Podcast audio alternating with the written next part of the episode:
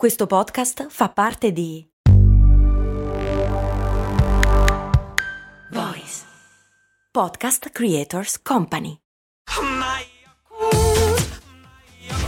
Se a volte ti senti così, ti serve la formula dell'equilibrio.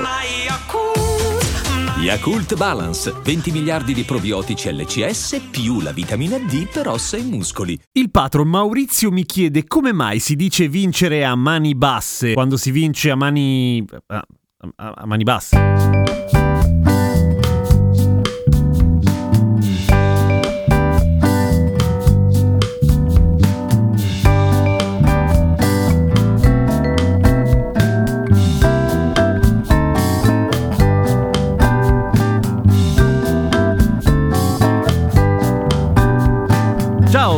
Giampiero Kesten e questa è Cose Molto Umane. Allora, vincere a mani basse devo fare una premessa, anzi devo mettere le mani avanti per questa puntata. Ero assolutamente certo quando ho letto la domanda di sapere la risposta così. Pam, a mani basse. Dem, smettila subito. Bene. Nel senso che ero assolutamente convinto, sono sempre stato convinto che vincere a mani basse venisse dal mondo bellico, dal mondo dell'esercito, cioè una situazione in cui sconfiggi il nemico senza nemmeno dover alzare le armi a mani basse, oppure addirittura dal corpo a corpo, dalle mazzate, cioè qualcuno che sconfiggi senza nemmeno dover tenere le mani a guardia della faccia. Il che però se ci fai caso, dopo ci ho pensato, presupporrebbe che tu vinca fondamentalmente facendo a testate, che non è poi così verosimile. Quindi con grande sorpresa scopro, andando a leggere, che effettivamente vincere a mani basse non viene dal mondo bellico, bensì dal mondo sportivo e in particolare dal mondo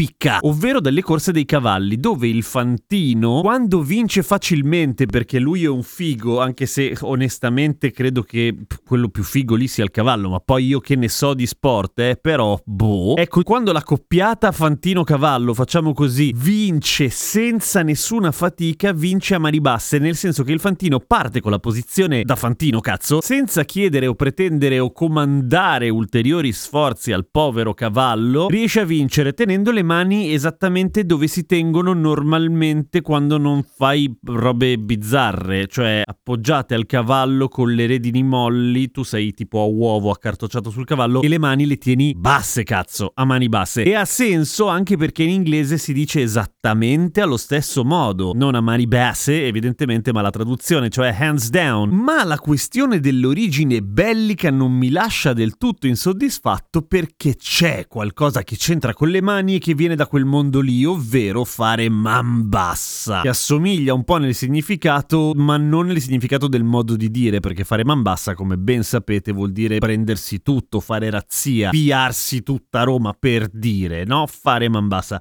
Perché? Perché a un certo punto, quando un esercito arrivava in una città o in un posto e sconfiggeva completamente il nemico, vinceva tutto, il comandante dell'esercito dava appunto il comando di man bassa, cioè avete spaccato tutto, spaccate tutto ancora, cioè avete spaccato tutto metaforicamente, adesso spaccate tutto per davvero. Prendete tutto quello che vi pare, cioè abbassate effettivamente le armi, potete andare in giro disarmati perché tanto avete ammazzato tutti, bastardi, prendetevi tutto quanto. Che se ci fai caso, al di là della metafora, mh, è un- una gran brutta immagine, cioè tu sei lì, hai ammazzato un sacco di gente e poi ti prendi degli oggetti o delle cose che appartengono a quella gente lì che è morta. Tu dirai, beh, le guerre funzionano così, e infatti fa cagare, ti dirò io. Quindi non fate man bassa, non fate la guerra e mm, fate... fate mani basse, ok? Perché se dovete correre ai cavalli almeno non gli fate fare più sforzo del dovuto alla bestia. A domani con cose molto umane.